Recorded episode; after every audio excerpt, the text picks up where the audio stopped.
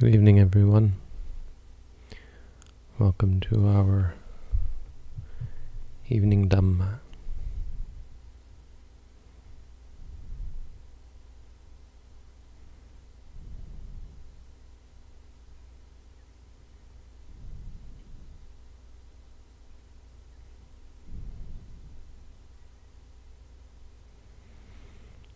So I wanted to take tonight to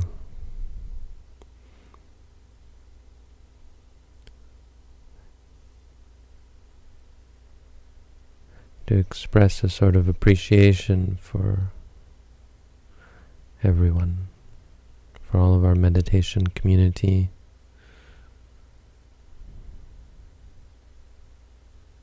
for all of you people out there interested in Buddhism,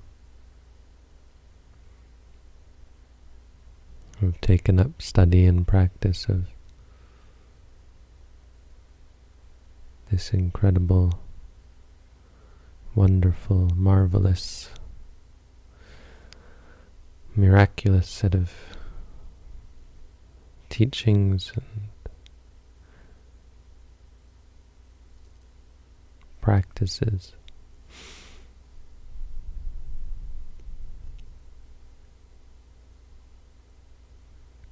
And just to remark upon how how special this moment is for all of us, how to remind us, one and all, of what it's taken for us to get here,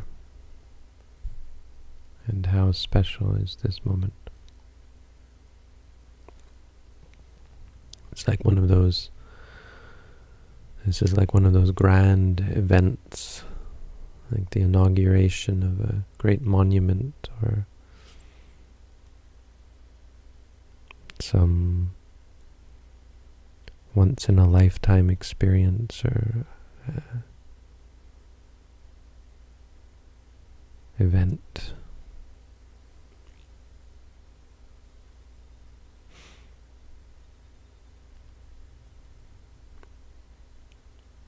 The Buddha said, Kano ma upachaga. Don't let the moment pass you by. That's because this moment is special. It is a moment in time that is of great significance to all of us, has great meaning and great potential if we take advantage of it, if we take this opportunity if we don't squander our time, if we don't allow ourselves to become distracted and diverted and caught up in the blinding power of defilements. We have great potential in this moment. Even conventionally, before you even talk about the power of now,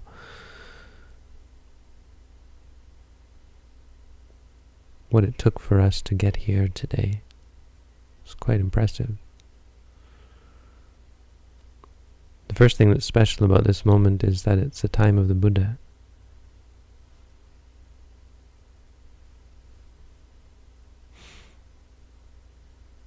This is a time a time when we have the teachings of a, of a fully enlightened Buddha, which for those of you new to the study of Buddhism, it may not seem all that significant, but for those of us who have studied deeply or practiced deeply the teachings of the Buddha, it has very profound significance. This isn't just some ordinary teaching. Nagama Dhammo Nigamasa Dhammo this is not the teaching of, of one village or city or one civilization. This is the Dhamma of the whole world. This is the universal teachings of truth, and they're not always here. they're not always available. In fact, the vast majority of time spent in samsara is in situations where there is no Buddha. There are world periods without the arising of a Buddha.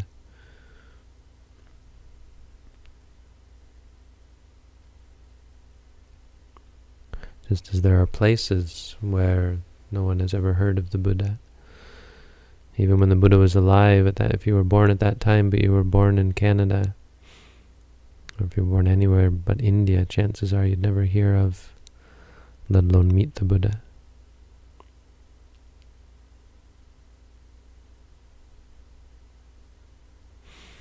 But we're born in a time when even Canada has heard of the Buddha's teaching. It has spread. And so in a sense, we're luckier as Canadians to, to be born today than to have been born 2,500 years ago. 2,500 years ago in Canada wouldn't have been a good place to learn Buddhism. Not that there weren't civilizations here, it's just uh, they weren't Buddhist.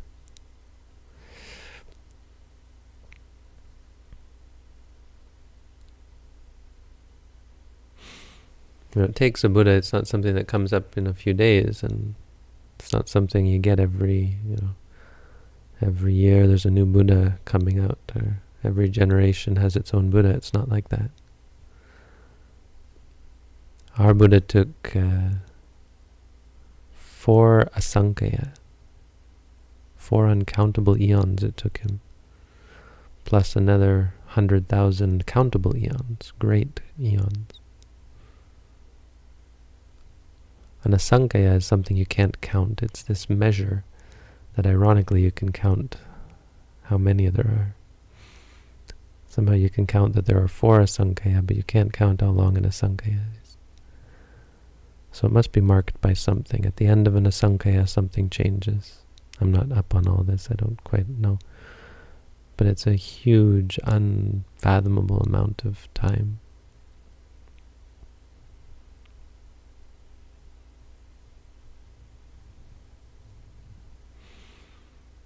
And he had to do all sorts of powerful acts and, and sacrifices, giving up his eyes, giving up his life, renouncing the world, renouncing his family, being killed and tortured.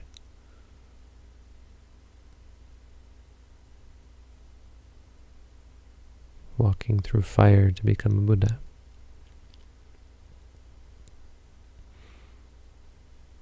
And so here we have in the time of a very special individual whose teachings have come through the veil of darkness that has kept us confused and unseeing. It's a very rare opportunity. That's the first, the first aspect, the first reason why this is a special moment. The second reason is that, well, not only are we born in the time of the Buddha, but we're also born as humans, right? So there are lots of being, beings around that will never understand the Buddha's teachings. We could have been born quite easily as a deer or a cat, a dog, a mosquito, a worm could have been born as many different things. We could have been born as a Brahma and never met with the Buddha because we were lost in the Brahma realms or never had the opportunity to become enlightened. Being born as a human or as an angel is a very rare thing. To just be to just rise up out of the ordinary animal realm is a very rare thing. Right now we think it's quite common because there are seven or eight billion of us. And we could argue that that's due to the goodness of teachings like the Buddha that's allowed us to prosper, but even seven or eight billion isn't all that much. You compare it to the number of animals, the number of ants and mosquitoes and a number of other beings, and the beings in hell that are probably countless. The ability to be born as a human being is very rare. We've achieved it. We've made it out of the depths of despair and suffering of the animal realms, the lower realms.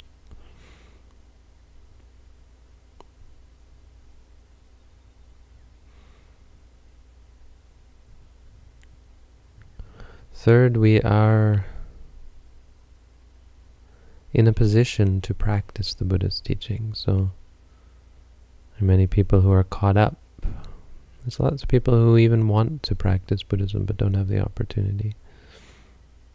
They're caught up in their lives, perhaps they're sick or in debt, maybe they're married and have children and and are in a position with young children where they can't come to practice meditation. Maybe they have a job that doesn't allow them to get away.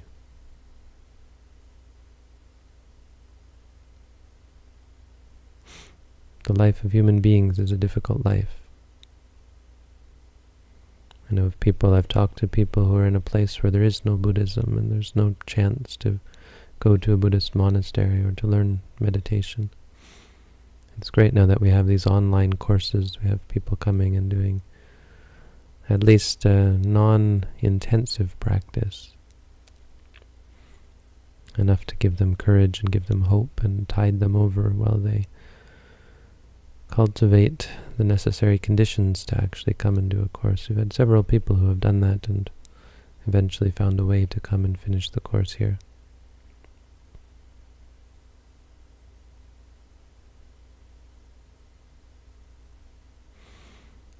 So the third reason why this is special is we've all come together.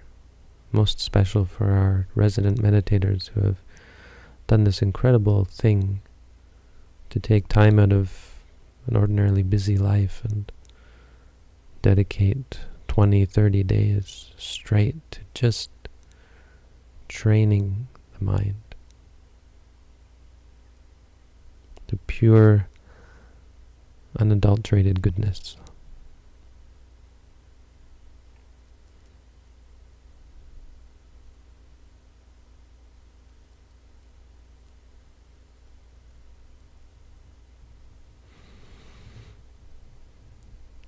And so, so the third reason is the third reason is that we've got the opportunity, and the fourth reason is that we've actually taken the opportunity.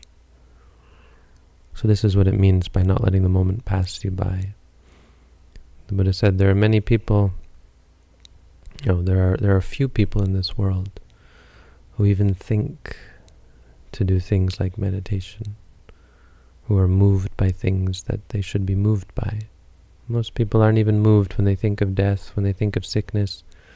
They can't understand why we don't just engage and indulge in, in sensual pleasures. They can't understand why one would come here and do a meditation course, would take time out of their lives or try to change their lives, strive to free themselves from craving. When there's so much pleasure to be had out there and they hear about things like old age, sickness, death, they, they look at the anger and the greed and the delusion that they're building inside, and they aren't threatened by it. They don't feel disturbed by it. There are people like that. If they feel disturbed, they, they ignore it. They don't allow them to be themselves to become moved. Very few are the people who actually discern this precarious state for what it is, that at any moment things could change and we could be dumped headlong into suffering for a variety of reasons, and in fact will be as life changes. Very few people actually see the suffering for what it is, see how much stress is involved in chasing after the objects of our desires. Very few people see this, but among those people who see these problematic aspects of ordinary life, very few are those who actually do something about it. So it's worth feeling good about, taking time to reflect how far we've come and be encouraged by how special this is and how powerful it is. So the real point is that we've come to a position where we can take advantage of all these supportive, good, uh, good luck that we've had, all these good conditions, favorable conditions.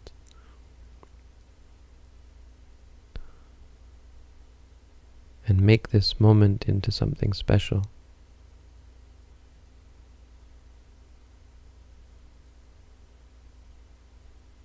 that all these supportive conditions come together to allow us. All of them are required just for this one simple act of seeing things clearly, vipassana. All these things that are there for everyone else, but that they never see, right under our noses, right, right here in front of us, but that we never see clearly. They're all there, but we can't see them. We don't have the supportive conditions. Well, now we've come together and we have the supportive conditions. We have the opportunity to see body as body, feelings as feelings, thoughts as thoughts, emotions as emotions, senses as senses. To see impermanence, to see suffering, to see non-self, to free ourselves from craving and clinging to things that can't possibly satisfy us to strive for liberation and, and a, a state of mind that is unsullied by the ocean or the defilement of samsara. So it's quite a special opportunity that we have, is what I'm trying to say. So I like to take this tonight to do a sort of appreciation and to offer this as a sort of Dhamma that the most important thing is the moment. Don't let the moment pass you by. There's there's a lot that's gone into this moment. This moment in time.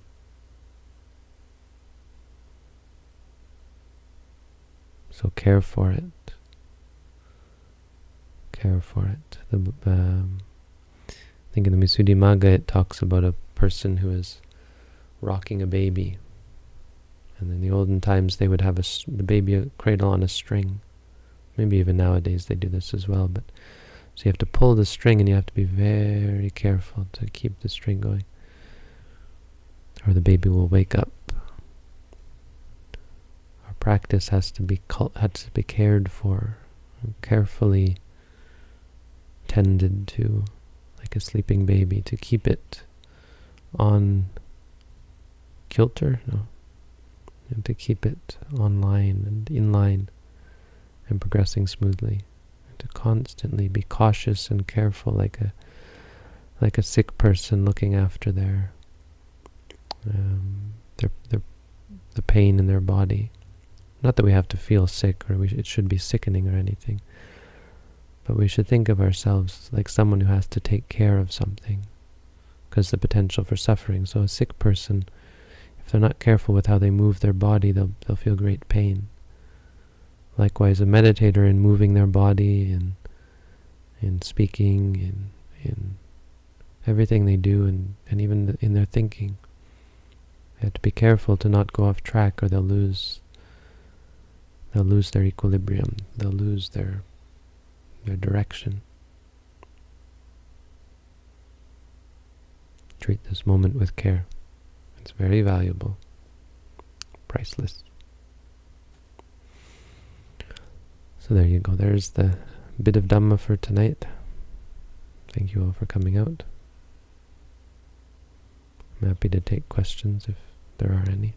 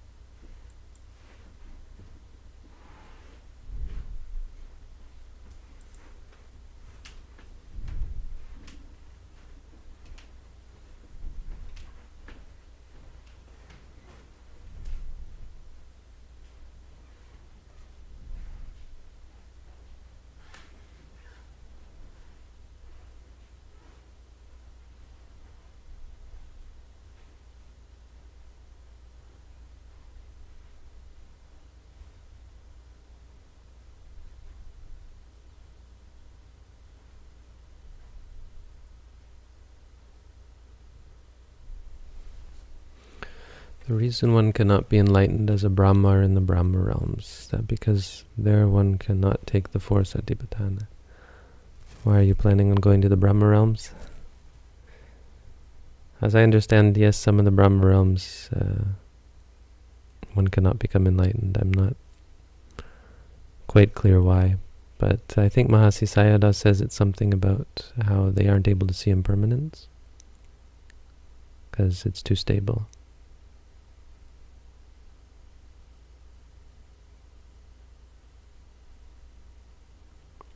Oh, you have to note curious, curious, wondering, wondering. That wasn't the point of my talk.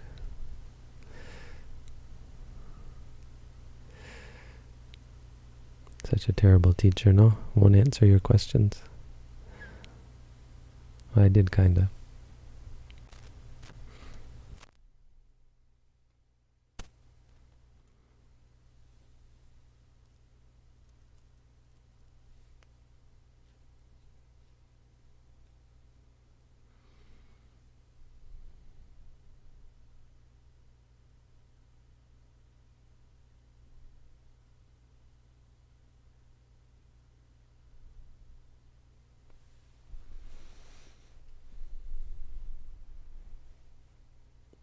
Right. It might just be the Arupa Brahman realms that you can't practice. Because there are certainly Brahma realms where you can practice, the Anagami realms.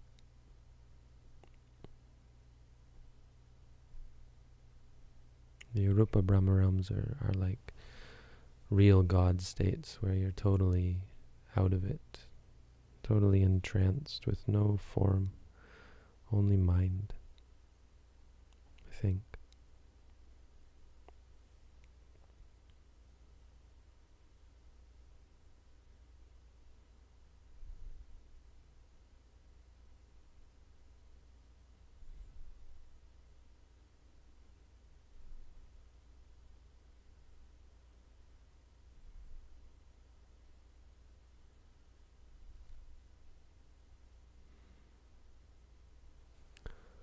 Alright, well, if there are no more questions, we'll call it a night.